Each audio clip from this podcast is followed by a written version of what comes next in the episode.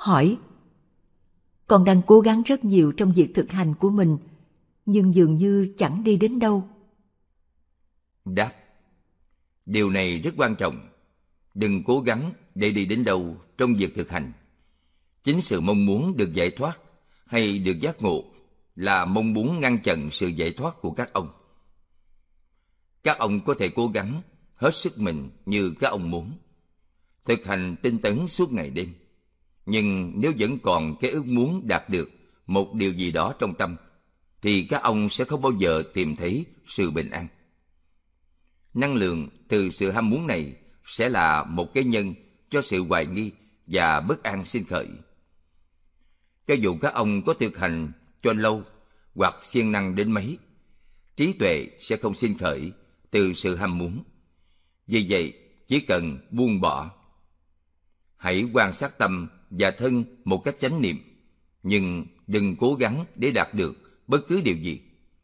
Đừng bám níu ngay cả vào việc thực hành để được giác ngộ. Còn vấn đề ngủ thì sao? Con nên ngủ bao lâu? Đừng hỏi tôi. Tôi không thể trả lời thay cho các ông được. Một số người ngủ trung bình 4 tiếng một đêm là đủ. Tuy nhiên điều quan trọng là các ông hãy quan sát và tự biết lấy. Nếu các ông cố ngủ quá ít, thân sẽ cảm thấy mệt mỏi, khó chịu, và các ông sẽ khó duy trì chánh niệm. Ngủ quá nhiều sẽ dẫn đến một tâm đờ đẫn hoặc thao thức không yên. Hãy tìm sự cân bằng tự nhiên cho chính mình. Hãy cẩn thận quan sát tâm và thân và theo dõi nhu cầu của giấc ngủ cho đến khi các ông tìm ra mức độ thích hợp nhất nếu các ông thức giấc và sau đó lăn mình qua một bên để ngủ nướng đây là phiền não. Hãy thiết lập chánh niệm ngay khi vừa mở mắt. Còn vấn đề ăn uống thì sao? Con nên ăn bao nhiêu là đủ? Hãy xem thức ăn của các ông là thuốc. Có phải các ông đang ăn nhiều đến nỗi các ông cảm thấy buồn ngủ sau bữa ăn và các ông đang trở nên béo hơn lên mỗi ngày? Hãy dừng lại hãy quán xét thân và tâm của các ông. Không cần phải nhịn ăn. Thay vào đó, hãy làm một cuộc thử nghiệm với lượng thức ăn mà các ông nạp vào. Hãy tìm sự cân bằng tự nhiên cho cơ thể. Hãy cho tất cả thức ăn của các ông vào bát theo hạnh đầu đà. Vị tỳ khưu thực hành hạnh đầu đà chỉ ăn một lần mà thôi. Một khi đã đứng lên rồi thì không ngồi xuống ăn lại. Vị ấy chỉ ăn những gì đã sinh được trong bát. Không nhận thêm bát thứ hai. Đây gọi là người ăn bằng bát và không nhận đồ ăn sau khi đã ăn xong. Sau đó, các ông có thể dễ dàng ước chừng được lượng thức ăn cần dùng. Hãy tự quan sát chính mình một cách cẩn thận khi đang ăn. Hãy biết chính mình, cốt lõi của việc thực hành của chúng ta chỉ có vậy thôi. Các ông không phải làm điều gì đặc biệt cả, chỉ quan sát thôi hãy tự xem xét chính mình. Hãy canh chừng tâm. Các ông rồi sẽ biết sự cân bằng tự nhiên cho việc thực hành của chính mình. Có phải tâm của người châu á khác với người phương tây? Về cơ bản thì không có sự khác biệt. Phong tục và ngôn ngữ bề ngoài có vẻ khác nhau. Nhưng tâm con người có những đặc điểm tự nhiên giống nhau đối với tất cả mọi người tham lam và hận thù giống nhau trong tâm của người phương đông hoặc phương tây. Đau khổ và sự chấm dứt đau khổ đều giống nhau đối với tất cả mọi người. Có nên đọc nhiều hoặc nghiên cứu kinh điển xem như là một phần của việc thực hành không? Giáo pháp của đức phật không thể tìm thấy trong sách vở. Nếu các ông muốn thật sự tự mình chứng nghiệm những gì mà đức phật đã giảng dạy các ông không cần phải bận tâm với những quyển sách. Hãy quan sát tâm của chính mình. Hãy quan xét để thấy các cảm xúc đến và đi như thế nào, các suy nghĩ đến và đi ra sao. Đừng dính mắc với bất cứ điều gì, chỉ chánh niệm cho những gì đang sinh khởi để thấy. Đây là con đường dẫn đến chân lý của đức phật. Hãy tự nhiên, mọi thứ các ông làm trong cuộc sống của các ông ở đây là một cơ hội để thực hành tất cả đều là pháp chân lý Khi các ông làm những công việc lặt vặt của mình, hãy cố gắng để giữ chánh niệm. Nếu các ông đang đổ ống nhổ hoặc dọn dẹp nhà vệ sinh, đừng cảm thấy các ông đang làm nó như thể ban phát ân huệ cho ai đó. Đổ ống nhổ cũng là giáo pháp. Các ông đừng thấy rằng chỉ khi ngồi yên, bắt chéo chân mới là thực hành. Một số các ông than phiền rằng không có đủ thời gian để hành thiền. Các ông có đủ thời gian để thở không? Đây là thiền tập của các ông. Chánh niệm, tự nhiên và thoải mái khi làm bất kỳ điều gì. Tại sao chúng con không có những buổi trình pháp hàng ngày với sư phụ? Nếu các ông có gì thắc mắc, các ông cứ đến và hỏi vị thầy bất cứ lúc nào. Nhưng chúng ta không cần những buổi trình pháp hàng ngày ở đây. Nếu tôi trả lời từng câu hỏi dụng dặt của các ông, các ông sẽ không bao giờ hiểu được tiến trình của sự hoài nghi trong tâm của chính mình. Điều quan trọng là các ông phải học cách tự quán xét bản thân, tự vấn chính mình. Cứ vài ngày một lần, hãy lắng nghe cẩn thận các bài thuyết giảng và rồi sử dụng lời dạy này để so sánh với sự thực hành của các ông. Sự thực hành của các ông vẫn y như cũ, nó có khác không? Tại sao các ông có các hoài nghi? Những mối hoài nghi đó là ai vậy? Khi chúng ta hoài nghi về điều gì, chúng ta thấy có một cái tôi hiện hữu trong sự hoài nghi của chúng ta. Hoài nghi này là tôi, hoài nghi này là của tôi, hoài nghi này là tự ngã của tôi. Tôi đang hoài nghi. Ở đây Ajahn Chah muốn nhấn mạnh rằng hoài nghi chỉ là một trạng thái tâm. Nó sinh khởi và hoại diệt theo điều kiện. Không có một con người, một thực thể cá nhân ở trong đó. Không có ai cả. Chỉ qua sự tự quán xét, các ông mới có thể hiểu được. Đôi khi con lo không giữ được trọn vẹn giới của một nhà sư. Nếu con vô tình giết côn trùng, việc này có bị xem là bất thiện không? Giới hay kỷ luật và đạo đức là điều thiết yếu cho việc thực hành của chúng ta. Nhưng các ông không được bám níu vào các phép tắc một cách mù quáng. Khi giết thú vật hoặc vi phạm các điều giới khác, điều quan trọng chính là tác ý. Hãy biết tâm của chính mình. Các ông không nên quan tâm quá mức đến giới luật của các nhà sư. Nếu giới được sử dụng đúng đắn, giới sẽ hỗ trợ cho sự thực hành. Nhưng một số nhà sư quá lo lắng về các điều giới nhỏ nhặt, đến nỗi họ không thể ngủ yên. Giới luật không phải là để mang giác chúng theo với chúng ta như một gánh nặng. Trong sự thực hành của chúng ta ở đây, thì nền tảng là giới luật. Giữ giới luật tốt, cộng với các hành đầu đà, cùng với việc thực hiện các nhiệm vụ cá nhân và các nghĩa vụ chung thường ngày. Giữ chánh niệm và sự thận trọng trong việc thực hành những điều giới hỗ trợ, cũng như 227 giới cơ bản sẽ mang lại sự lợi lạc lớn. Nó làm cho cuộc sống hết sức đơn giản, do không cần phải băn khoăn về việc phải làm thế nào để giữ giới, nên các ông không cần phải suy nghĩ, mà thay vào đó đơn giản chỉ cần giữ chánh niệm. Giới cho phép chúng ta sống chung với nhau một cách hòa hợp, sinh hoạt cộng đồng vận hành trôi chảy. Nhìn bề ngoài thì mọi người trông giống nhau và hành động giống nhau. Kỷ luật và đạo đức là nền tảng để phát triển định và tuệ. Vận dụng đúng đắn giới luật và các hành đầu đà buộc chúng ta sống đơn giản, phải hạn chế các vật sở hữu của chúng ta. Vì vậy, ở đây chúng ta có sự thực hành tròn đủ theo lời dạy của Đức Phật. Tránh xa điều ác và làm điều lành, duy trì cuộc sống đơn giản với những nhu cầu căn bản, thanh lọc tâm. Cách thực hành này có nghĩa là hãy chánh niệm trên tâm và mọi tư thế của thân. Ngồi, đứng, đi hoặc nằm. Hãy tự biết chính mình. Con có thể làm gì với hoài nghi? Có những ngày con bị quấy rầy bởi những hoài nghi về sự thực hành, về sự tiến bộ của con, hoặc hoài nghi về người thầy. Hoài nghi là điều tự nhiên. Mọi người đều khởi đầu bằng sự hoài nghi. Các ông có thể học hỏi rất nhiều từ chúng. Điều quan trọng là các ông đừng đồng hóa mình với những hoài nghi ấy. Có nghĩa là đừng để mắc kẹt trong đó, bằng không nó sẽ làm tâm của các ông quay mòng mòng trong cái dòng luẩn quẩn bất tận.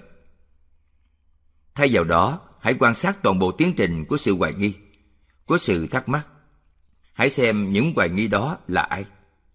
Hãy xem các hoài nghi ấy đến và đi như thế nào. Và rồi các ông sẽ không còn là nạn nhân của những hoài nghi của mình nữa.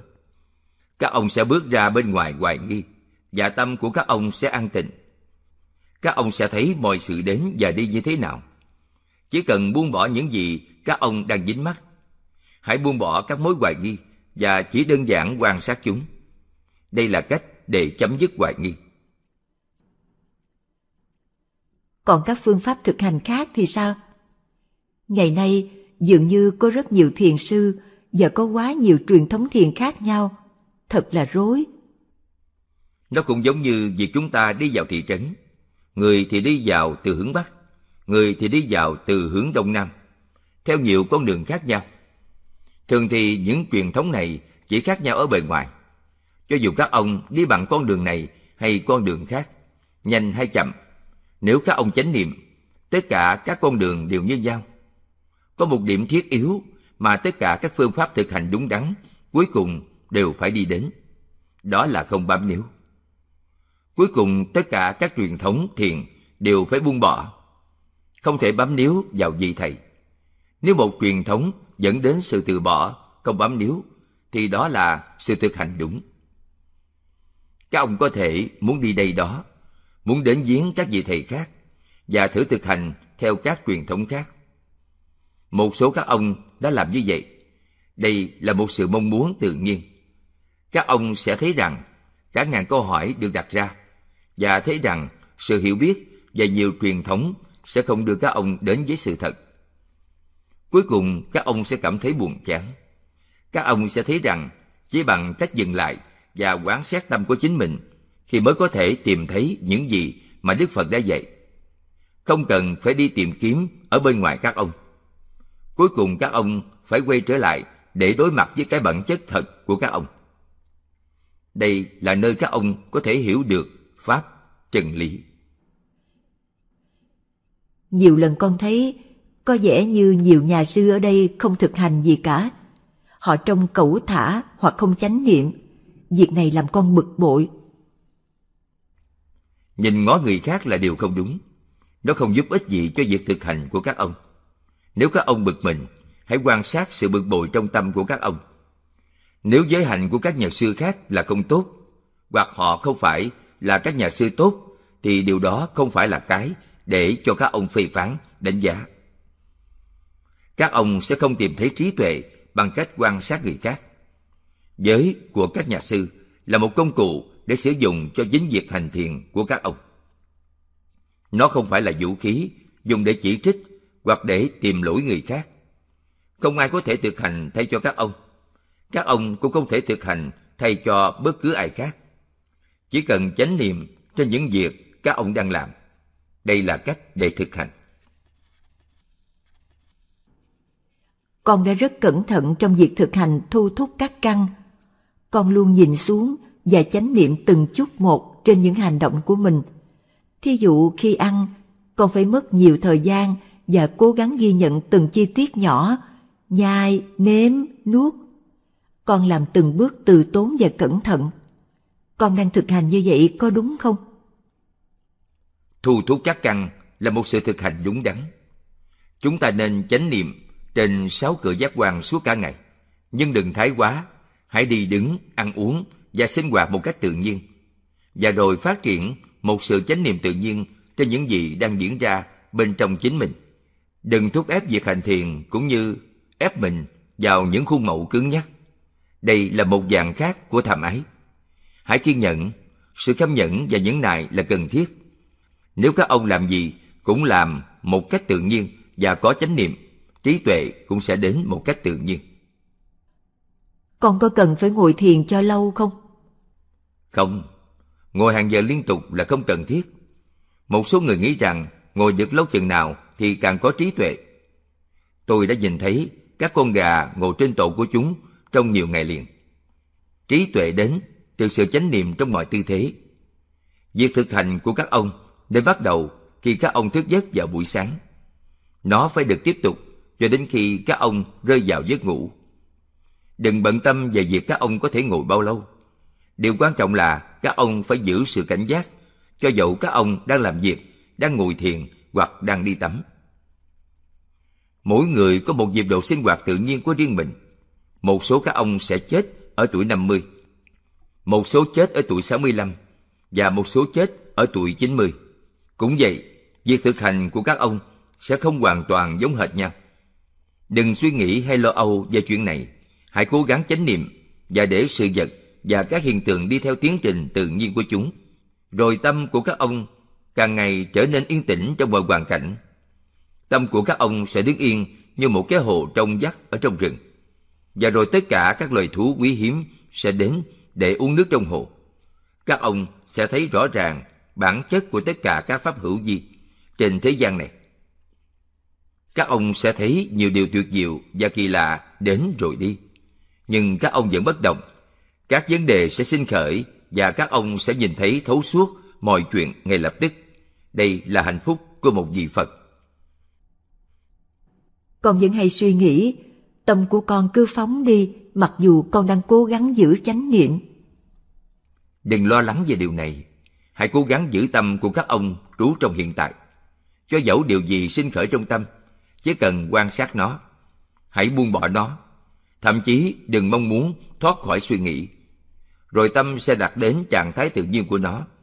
Không có sự phân biệt giữa tốt và xấu, nóng và lạnh, nhanh và chậm.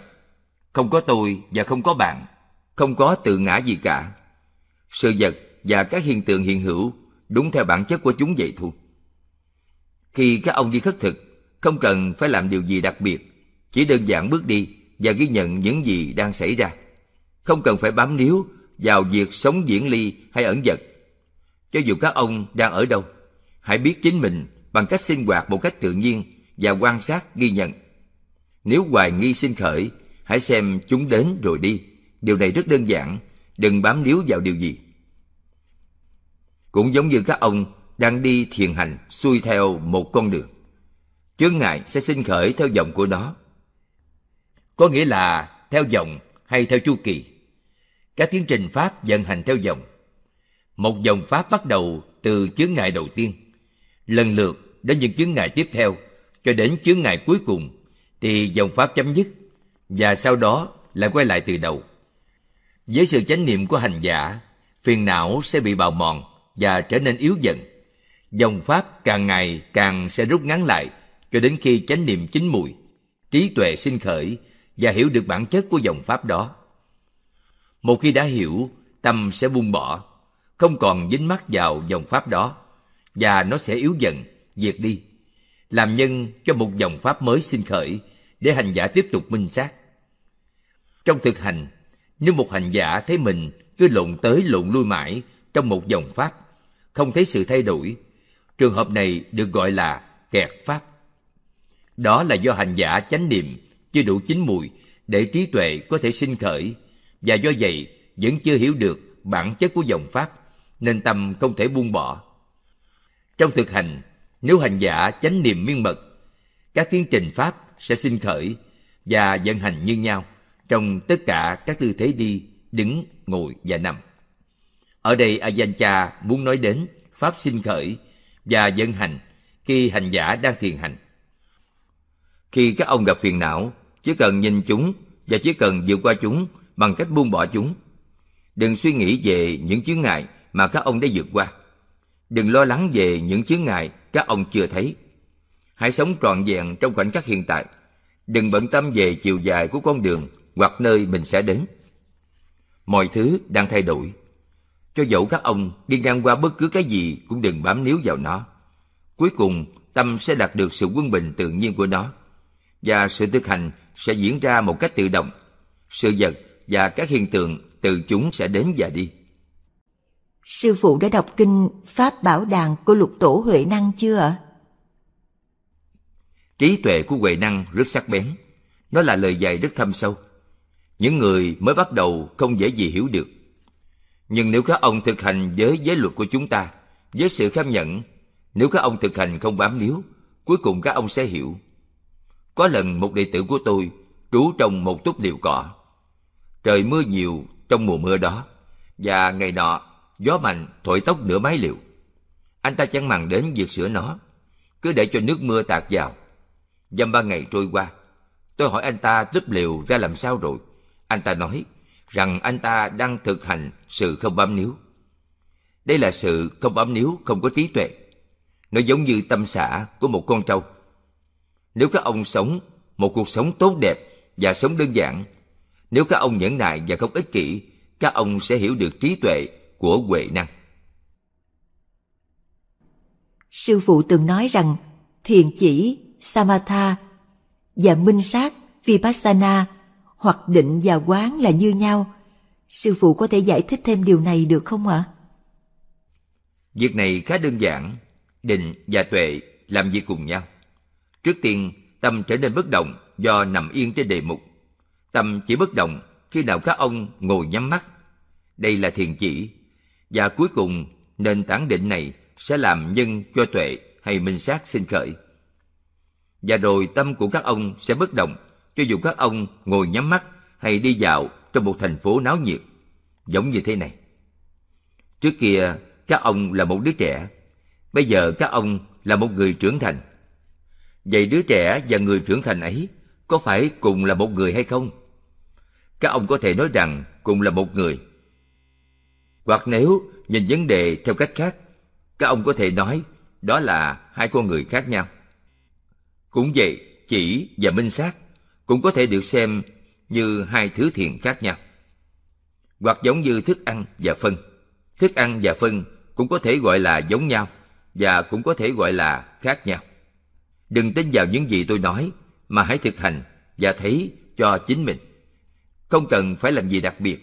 Nếu các ông quán xét để xem định và tuệ sinh khởi như thế nào, các ông sẽ tự mình biết được sự thật. Thời buổi này nhiều người cứ bám vào chữ nghĩa. Họ bảo pháp môn của họ là Vipassana và xem thường Samatha.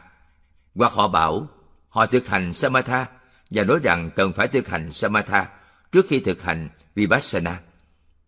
Tất cả chỉ là trò ngớ ngẩn. Đừng bận tâm suy nghĩ về nó theo kiểu như vậy. Chỉ cần thực hành và các ông sẽ tự mình thấy sự thật. Trong sự thực hành của chúng ta có cần phải nhập định không? Không, không cần thiết phải nhập định. Các ông chỉ cần thực hành cho đến khi tâm đạt đến một mức nào đó của sự tĩnh lặng và sự nhất điểm. Sau đó, các ông sử dụng trạng thái này để tự quán xét bản thân. Không phải cần đến điều gì đặc biệt cả. Nếu sự nhập định đến trong quá trình thực hành của các ông, điều này cũng tốt. Chỉ cần không bám níu vào nó. Một số người bị kẹt vào sự nhập định, vui chơi trong các tầng thiền có thể rất thú vị. Các ông phải biết đâu là các giới hạn. Nếu các ông có trí tuệ, các ông sẽ biết công dụng và những mặt hạn chế của sự nhập định, cũng như các ông biết những mặt hạn chế giữa trẻ em và người trưởng thành.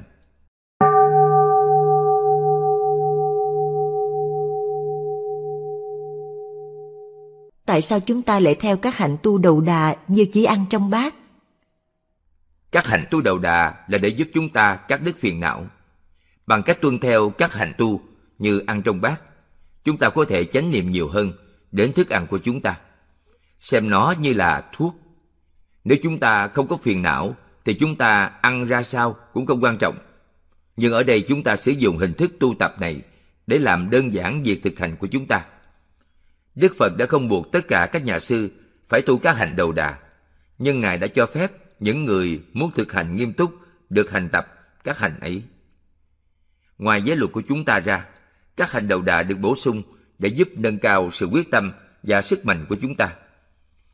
Những phép tắc này từ các ông phải giữ cho chính mình. Đừng nhìn vào người khác để xem họ thực hành như thế nào. Hãy canh chừng tâm của các ông để thấy điều gì là lợi lạc cho chính mình. Vì quy định chúng ta phải nhận bất cứ cái cốc thiền nào được giao cho chúng ta cũng là một phương pháp rèn luyện hữu ích. Nó giúp các nhà sư không bị dính mắc vào trú xứ của họ. Nếu họ ra đi và quay trở về, họ phải nhận một nơi ở mới. Đây là sự thực hành của chúng ta. Không bám níu vào bất cứ điều gì. Nếu việc cho tất cả thức ăn vào bát là quan trọng, tại sao bản thân sư phụ là một người thầy lại không làm điều đó? Việc người thầy phải làm gương sư phụ có thấy điều này là quan trọng chứ? Dân, đúng là một vị thầy nên làm gương cho các đệ tử của mình. Tôi không quan tâm đến việc các ông chỉ trích tôi. Hãy hỏi bất cứ điều gì các ông muốn. Nhưng điều quan trọng là các ông không nên bám níu vào vị thầy. Nếu bề ngoài tôi hoàn toàn hoàn hảo, điều đó sẽ khủng khiếp lắm đây. Các ông sẽ quá dính mắt vào tôi. Ngay cả Đức Phật đôi khi cũng bảo các đệ tử của mình làm việc này và sau đó tự ngài lại làm một việc khác. Những hoài nghi của các ông về người thầy có thể giúp các ông. Các ông nên quan sát các phản ứng của chính mình. Các ông có nghĩ rằng tôi có thể đã chừa một ít thức ăn trong bát của tôi, bỏ ra ngoài để cho các cư sĩ làm việc xung quanh chùa không? Trí tuệ là do các ông quan sát và phát triển. Hãy học từ vị thầy những gì là tốt, là thiện. Hãy tỉnh giác về sự thực hành của chính các ông. Nếu tôi đang nghỉ ngơi trong khi tất cả các ông phải ngồi thiền, điều này có làm cho các ông tức giận không? Nếu tôi gọi màu xanh là đỏ hoặc nói rằng đàn ông là đàn bà, đừng nghe theo tôi một cách mù quáng. Một trong những vị thầy của tôi ăn rất nhanh. Khi ăn, Ngài gây ra nhiều tiếng động. Tuy nhiên, Ngài bảo chúng tôi phải ăn chậm và có chánh niệm. Tôi thường quan sát Ngài và cảm thấy rất buồn. Tôi khổ tâm, nhưng Ngài thì không. Lỗi là do tôi đã nhìn ra bên ngoài. Sau đó, tôi học được điều này. Một số người lái xe rất nhanh, nhưng cẩn thận. Một số khác chạy chậm và gây ra nhiều tai nạn. Đừng bám níu vào các quy tắc, đừng bám níu vào hình thức bên ngoài. Nếu các ông quan sát người khác tối đa 10% thời gian và quan sát chính mình 90% thời gian còn lại, đây là cách thực hành đúng đắn. Ban đầu tôi thường quan sát Ayan Tongrat và trong tôi khởi lên nhiều mối hoài nghi. Mọi người thậm chí nghĩ rằng Ngài điên. Ngài thường làm những việc lạ lùng hoặc trở nên dữ tợn với môn đồ. Bên ngoài, Ngài giận dữ, nhưng bên trong thì không có gì cả. Không có ai ở đó hết. Ngài thật khác thường. Ngài giữ tâm sáng suốt và duy trì chánh niệm cho đến phút giây Ngài tịch. Khi chúng ta nhìn ra bên ngoài, tự ngã lúc đó, nó đang so sánh phân biệt. Các ông sẽ không tìm thấy hạnh phúc theo cách như vậy. Các ông cũng sẽ không tìm thấy sự an bình nếu các ông dành thời gian đi tìm một người hoàn hảo hoặc một vị thầy hoàn hảo. Đức Phật dạy chúng ta nhìn vào giáo pháp, sự thật hay chân lý mà không nhìn người khác. Làm thế nào để chúng ta có thể vượt qua dục vọng trong sự thực hành của chúng ta? Đôi khi con cảm thấy như thể con là một nô lệ cho sự ham muốn tình dục của mình. Cần thực hành quán bất tình để làm cân bằng dục vọng, sự dính mắc với hình tướng. Cho nó là đẹp, là thơm tho, sạch sẽ, là đáng yêu, là một cực đoan và chúng ta nên nhớ điều ngược lại. Hãy quán sát thân như một xác chết và xem tiến trình phân rã hoặc nghĩ đến các bộ phận của cơ thể như phổi, lá lách, mỡ, phật Hãy nhớ những điều này và hình dung đến khía cạnh đáng ghê tởm của thân khi sự dục vọng sinh khởi. Điều này giúp các ông vượt qua sự ham muốn dục vọng. Còn về sân hận thì sao? Con nên làm gì khi cảm thấy cơn giận đang khởi lên? Các ông phải sử dụng tâm từ. Khi những trạng thái sân hận của tâm sinh khởi trong lúc hành thiền, hãy cân bằng các trạng thái này bằng cách phát triển những cảm xúc từ ái. Nếu ai đó làm điều bất thiện hoặc nổi giận, các ông đừng vì đó mà nổi sân. Nếu các ông sân, các ông còn thiếu hiểu biết hơn họ. Hãy sáng suốt, hãy nhớ rải tâm từ đến họ vì người đó đang đau khổ. Hãy làm cho tâm của các ông thấm đẫm tâm từ, như thể người đó là một người anh em yêu quý của các ông. Hãy tập trung vào cảm xúc từ ái đó và lấy nó làm một đề mục thiền. Hãy rải tâm từ đến tất cả chúng sinh trên thế gian. Nhờ vào tâm từ mà chúng ta có thể khắc phục được sự thù hận. Đôi khi các ông có thể thấy các nhà sư khác đang cư xử tồi tệ. Các ông có thể khó chịu. Đây là sự đau khổ không cần thiết. Nó chưa phải là giáo pháp của chúng ta. Các ông có thể nghĩ như thế này. Sư ấy không nghiêm túc như tôi. Họ không phải là các hành giả nghiêm túc như tôi. Các tu sĩ ấy không phải là những nhà sư tốt. Đây là một loại phiền não rất lớn do từ các ông mà ra. Đừng so sánh, đừng phân biệt. Khi các ý kiến sinh khởi, hãy quan sát chúng và buông bỏ chúng. Hãy quan sát chính mình. Đây là giáo pháp của chúng ta. Các ông không thể làm cho mọi người hành động theo ý các ông muốn hoặc hành động giống như các ông. Mong muốn này sẽ làm cho các ông đau khổ. Đó là một sai lầm phổ biến mà các hành giả thường mắc phải. Nhưng nhìn ngó người khác sẽ không giúp phát triển trí tuệ. Đơn giản chỉ cần quán xét bản thân, quán xét cảm xúc của các ông. Các ông nên hiểu vấn đề theo cách như vậy. Con cảm thấy buồn ngủ hết sức. Nó làm cho con khó hành thiền. Có nhiều cách để vượt qua sự buồn ngủ. Nếu các ông đang ngồi trong bóng tối, hãy di chuyển đến một chỗ sáng hơn. Hãy mở mắt ra, đứng dậy và đi rửa mặt hoặc đi tắm. Nếu các ông buồn ngủ, hãy thay đổi tư thế. Hãy thiền hành thật nhiều và đi giật lùi.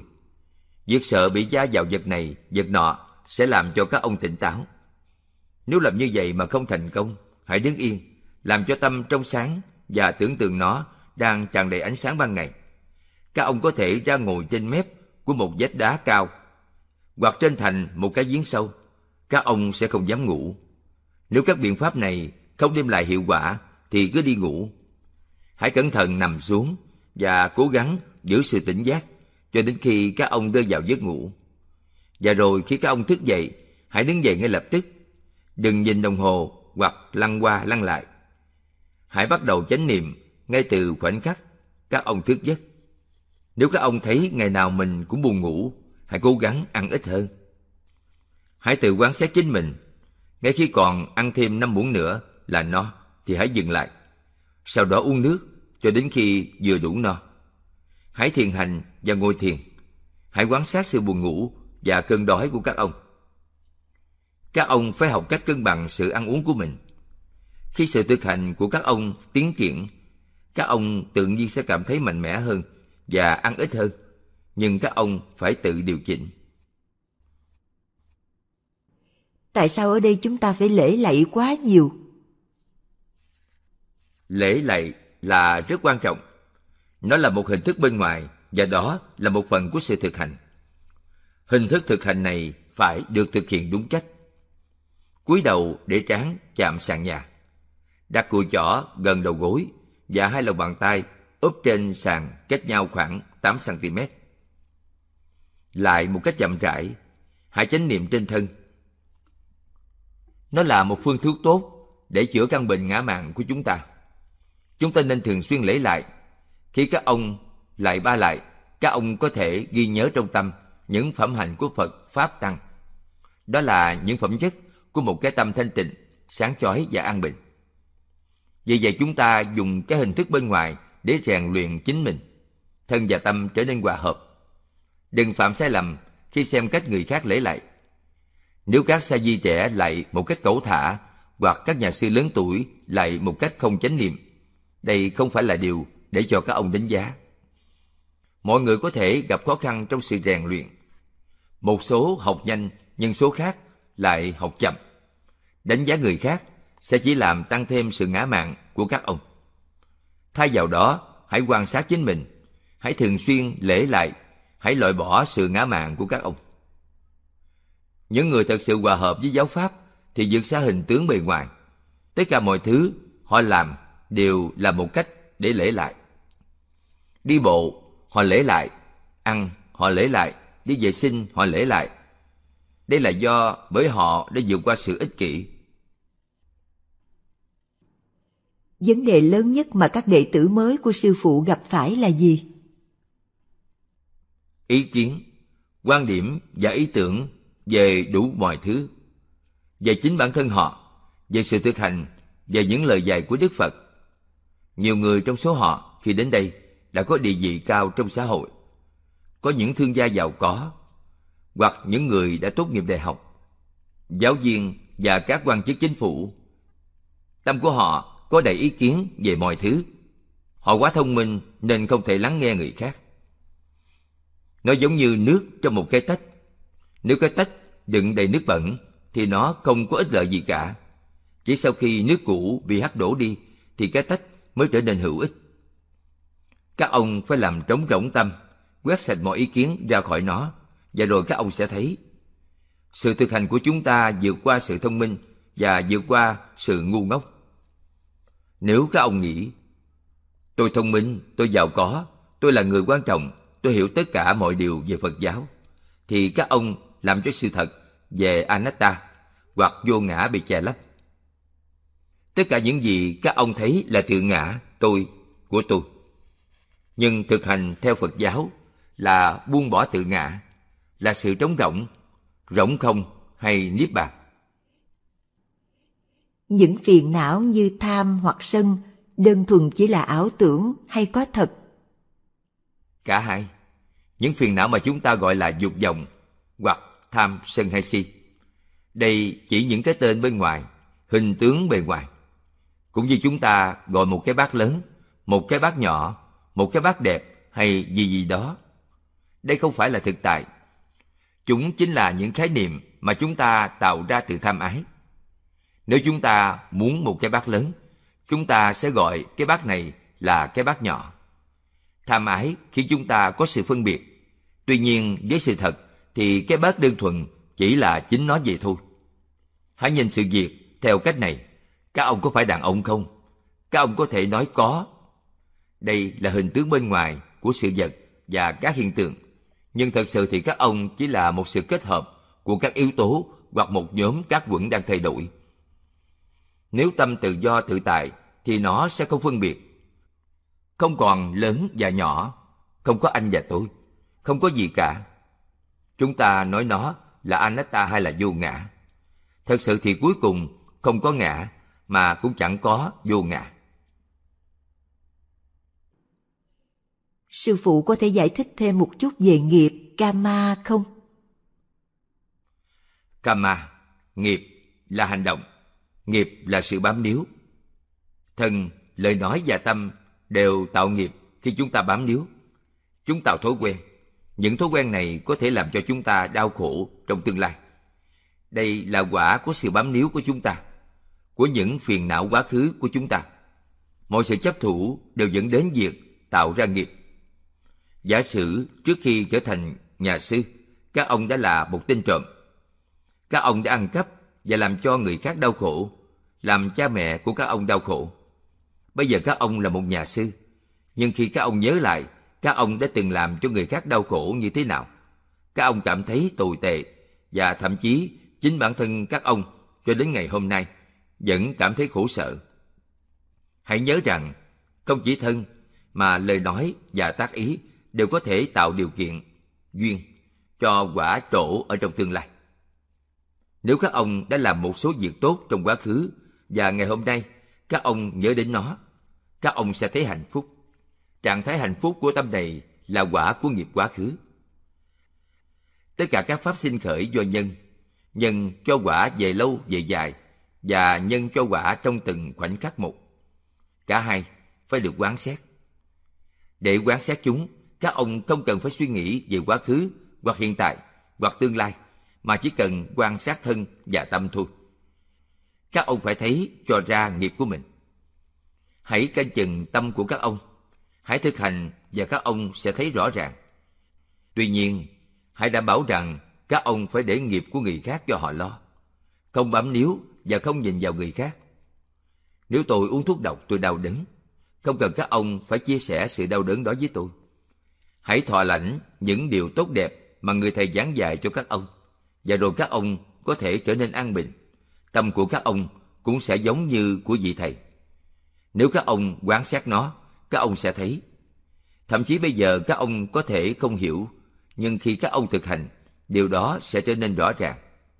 Các ông sẽ tự biết cho chính mình. Điều này được gọi là thực hành, giáo pháp. Khi chúng ta còn nhỏ, cha mẹ của chúng ta phạt và nổi giận với chúng ta. Thật sự họ chỉ muốn giúp chúng ta. Các ông chắc chắn sẽ nhận ra điều này sau một thời gian dài. Cha, mẹ và các vị thầy la mắng chúng ta và chúng ta buồn bực. Sau này chúng ta mới hiểu được tại sao. Sau khi thực hành một thời gian dài các ông sẽ hiểu. Những người quá thông minh chỉ ở lại đây một thời gian ngắn và sau đó ra đi. Họ không bao giờ chịu học hỏi. Các ông phải loại bỏ sự thông minh của các ông. Nếu các ông nghĩ mình giỏi hơn người khác, các ông sẽ chỉ đau khổ mà thôi. Đáng tiếc làm sao? Không cần phải bực bội, cứ việc quan sát vậy thôi. Từ lúc trở thành một nhà sư, đôi khi con thấy các khó khăn và đau khổ của mình như thể tăng lên. Tôi biết một số các ông đã từng có một cuộc sống vật chất thoải mái và tự do ở ngoài đời. Để so sánh, có thể nói hiện giờ các ông đang sống một cuộc sống khắc khổ. Đã vậy, trong khi thực hành, tôi thường bảo các ông ngồi và đợi trong nhiều giờ đồng hồ. Thực phẩm và khí hậu ở đây khác với xứ sở của các ông. Nhưng tất cả mọi người phải trải qua một số vấn đề như vậy. Đây là khổ dẫn đến sự chấm dứt khổ. Đây là cách mà các ông học. Khi các ông tức giận và cảm thấy hối tiếc cho chính mình, đó là một cơ hội tuyệt vời để hiểu được tâm. Đức Phật gọi các phiền não của chúng ta là thầy của chúng ta. Tôi xem tất cả các đệ tử giống như con cái của tôi. Trong tâm của tôi chỉ có lòng từ bi và sự lệ lạc của họ. Nếu tôi dường như làm cho các ông đau khổ, đó là vì sự lệ lạc của các ông. Tôi biết một số các ông có trình độ học vấn cao và kiến thức rộng.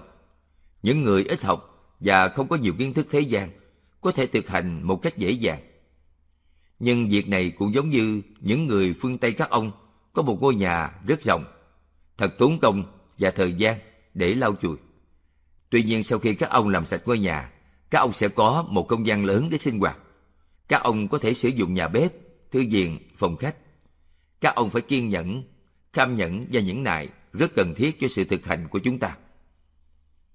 Khi tôi còn là một tu sĩ trẻ, tôi đã không gặp khó khăn như các ông. Tôi biết ngôn ngữ và ăn thực phẩm của xứ sở tôi. Mặc dù vậy, vẫn có một số ngày tôi cảm thấy thất vọng. Tôi muốn xả y hoặc thậm chí tự sát. Loại đau khổ này đến từ tà kiến. Một khi các ông đã nhìn thấy sự thật, các ông không còn bị trói buộc bởi quan điểm và ý kiến. Mọi thứ trở nên an bình. Con đã phát triển được những trạng thái tâm an bình từ việc hành thiền. Con nên làm gì bây giờ? Tốt lắm. Hãy làm cho tâm an bình, tập trung. Hãy sử dụng sự tập trung này để quán sát thân và tâm. Khi tâm bất an, các ông cũng phải quan sát. Và rồi các ông sẽ biết được sự an bình thật sự là như thế nào. Tại sao? Bởi vì các ông sẽ thấy sự vô thường. Ngay cả sự an bình cũng phải được xem như là vô thường. Nếu các ông dính mắc vào các trạng thái an bình của tâm, các ông sẽ khổ khi các trạng thái này không còn nữa. Hãy buông bỏ mọi thứ, ngay cả sự an bình. Con có nghe sư phụ nói rằng sư phụ sợ các đệ tử quá siêng năng, tinh tấn. Có phải vậy không? Đúng vậy, tôi sợ. Tôi sợ rằng họ quá nghiêm túc, họ quá chăm chỉ nhưng lại không có trí tuệ. Họ tự ép mình vào những đau khổ không cần thiết. Một số các ông quyết tâm để đạt được sự giác ngộ. Các ông lúc nào cũng nghiến răng và gồng mình lên. Đây là đang cố gắng quá mức. Mọi người đều giống nhau. Họ không biết bản chất của sự vật và các hiện tượng. Tất cả các hành, tâm và thân đều là vô thường. Đơn giản, hãy quan sát và không bấm níu. Người khác suy nghĩ thì tự họ biết lấy. Nếu họ phê bình, quan sát, đánh giá thì cũng chẳng sao cả. Hãy để ý kiến của họ cho họ. Sự phân biệt này là nguy hiểm. Nó giống như một con đường có một khúc quanh rất gắt. Nếu chúng ta nghĩ rằng những người khác đang tồi tệ hơn, hoặc tốt hơn, hoặc giống như chúng ta, chúng ta đi trở ra khỏi khúc quanh. Nếu chúng ta phân biệt, chúng ta sẽ chỉ đau khổ mà thôi. Con đã thiền quán nhiều năm nay. Tâm trí của con cởi mở và an bình trong hầu hết mọi hoàn cảnh. Bây giờ con muốn cố gắng đưa quay trở lại và thực hành các trạng thái định cao hoặc nhập định. Rất tốt. Tu tập định là một sự rèn luyện tâm, đem lại sự lợi lạc. Nếu các ông có trí tuệ, các ông sẽ không bị kẹt trong các trạng thái tập trung của tâm. Kiểu giống như muốn ngồi cho thật lâu, ngồi lâu cũng tốt cho sự rèn luyện. Nhưng thật sự thì sự thực hành không liên quan gì đến các tư thế. Nó là vấn đề nhìn trực tiếp vào tâm. Đây là trí tuệ. Khi các ông đã quán xét và hiểu được tâm, thì các ông có trí tuệ để biết những mặt hạn chế của định hoặc của các quyển sách. Nếu các ông đã thực hành và hiểu được sự không dính mắc, các ông có thể quay trở lại với mấy quyển sách. Chúng sẽ giống như một món tráng miệng ngon ngon. Kiến thức từ các quyển sách có thể giúp các ông dạy cho những người khác. Hoặc các ông có thể quay trở lại để thực hành hầu nhập định. Các ông phải có trí tuệ để biết không nắm giữ bất cứ điều gì. Sư phụ nói lại một số điểm chính của cuộc thảo luận của chúng ta, được không ạ? Các ông phải tự quán xét chính mình. Hãy biết mình là ai. Hãy biết thân và tâm của các ông bằng cách đơn giản quan sát. Khi ngồi, khi ngủ, khi ăn, hãy biết giới hạn của các ông. Hãy sử dụng trí tuệ. Thực hành không phải là cố gắng để đạt được bất cứ điều gì. Chỉ cần chánh niệm đến những gì đang xảy ra. Toàn bộ sự hành thiền của chúng ta là nhìn thẳng vào tâm. Các ông sẽ thấy đau khổ, nguyên nhân và sự kết thúc của nó. Nhưng các ông phải có sự kiên nhẫn, kham nhẫn và nhẫn nại. Dần dần các ông sẽ học từ sự thực hành của mình. Đức Phật dạy các đệ tử hãy ở lại với thầy của mình trong ít nhất 5 năm. Các ông phải học các giá trị của việc bố thí, của sự kiên nhẫn và sự thành tâm. Đừng quá khắc khe trong sự thực hành. Đừng để mắc kẹt với hình tướng bên ngoài. Nhìn ngó người khác là sự thực hành không tốt. Đơn giản chỉ cần sống sao cho tự nhiên và quan sát chính mình. Giới của các nhà sư chúng ta và thanh quy của thiền viện là rất quan trọng. Chúng tạo ra một môi trường đơn giản và hòa hợp. Hãy vận dụng chúng cho tốt. Nhưng hãy nhớ, cốt lõi giới luật của các nhà sư là canh chừng tác ý, quán xét tâm. Các ông phải có trí tuệ, đừng phân biệt. Các ông có cảm thấy khó chịu khi một cái cây nhỏ trong rừng không cao và thẳng như những cây khác. Điều này thật ngốc nghếch, đừng phê phán người khác. Ở đâu cũng có sự đa dạng, muôn màu muôn vẻ, không cần mang giác gánh nặng của sự muốn thay đổi tất cả. Vì vậy, hãy nhẫn nại, hãy tu tập giới, hãy sống đơn giản và tự nhiên. Hãy canh chừng tâm. Đây là đường lối tu tập của chúng ta. Nó sẽ đưa các ông đến sự dị tha và sự an bình.